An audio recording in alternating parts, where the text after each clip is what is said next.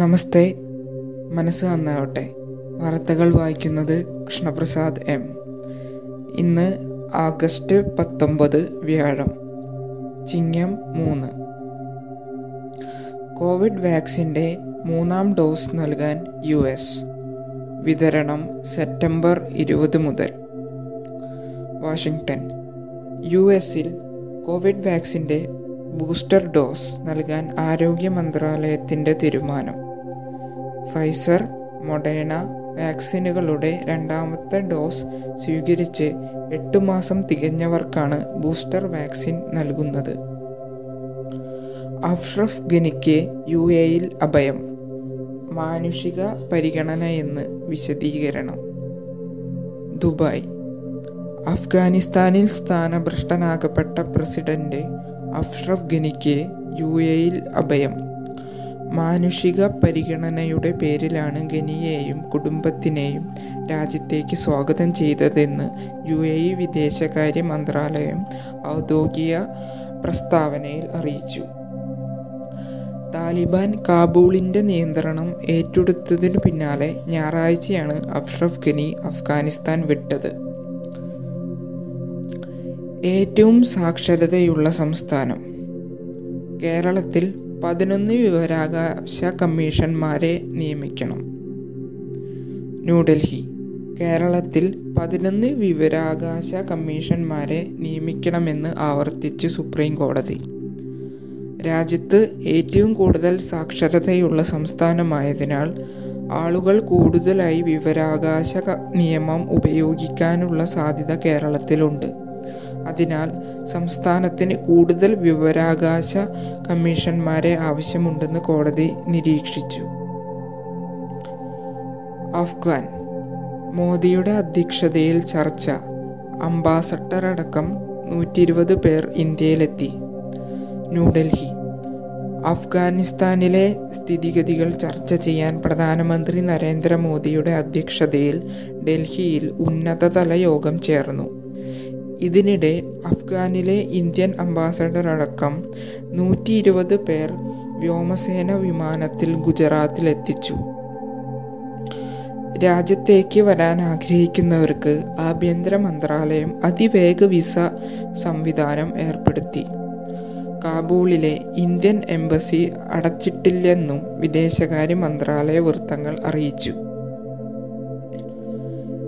LDC last grade പരീക്ഷകൾ നവംബറിലേക്ക് മാറ്റി. തിരുവനന്തപുരം, ഒക്ടോബർ 23 നടത്താനിരുന്ന LD ക്ലർക്ക് മുഖ്യ പരീക്ഷയും ഒക്ടോബർ 30 നടത്താനിരുന്ന last grade servants boat lascar seaman തുടങ്ങിയ തസ്തികളുടെ മുഖ്യ പരീക്ഷയും യഥാക്രമം നവംബർ 20, 27 തീയതികളിലേക്ക് മാറ്റിയതായി PSC അറിയിച്ചു. പത്തനംതിട്ട, ആറന്മുള ഉത്രട്ടാതി വള്ളംകളിക്കും തിരുവോണത്തോണി വള്ളസദ്യ എന്നിവയ്ക്കും ഒരു പള്ളിയോടം മാത്രം മതിയെന്ന് സംസ്ഥാന ദുരന്ത നിവാരണ സമിതിയുടെ ഉത്തരവ്. ഇന്നും നാളെയും റേഷൻ കട തുറക്കും. തിരുവനന്തപുരം, ഓണം കിറ്റുകളുടെ വിതരണം പൂർത്തിയാക്കാൻ 19, 20 തീയതികളിൽ റേഷൻ പ്രവർത്തിക്കും. 30 ലക്ഷത്തോളം കാർഡുടമകൾ കിറ്റുകൾ വാങ്ങാനുണ്ട്.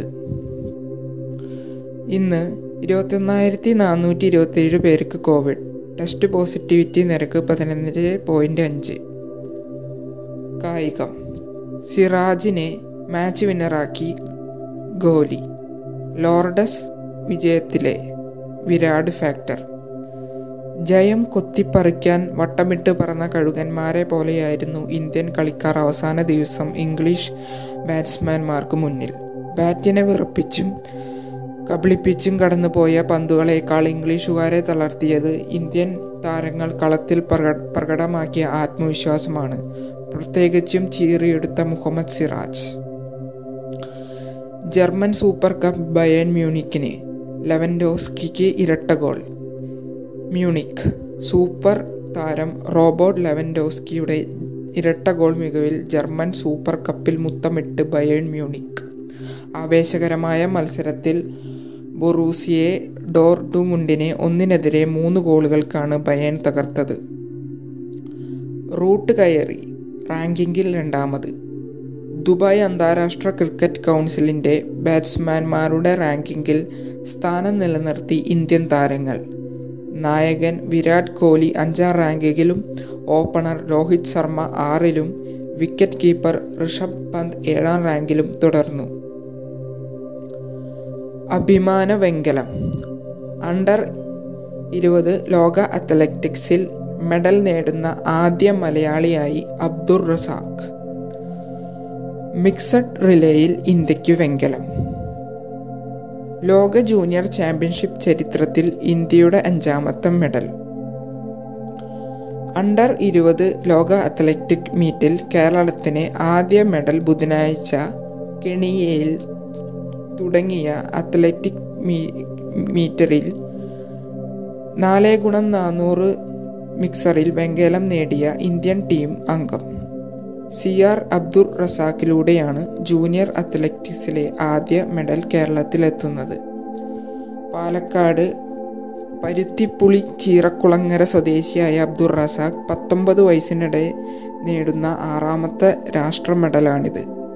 ഇതോടെ പ്രധാന വാർത്തകൾ അവസാനിച്ചു. ഏവർക്കും ശുഭദിനം ആശംസിക്കുന്നു. നന്ദി, നമസ്കാരം.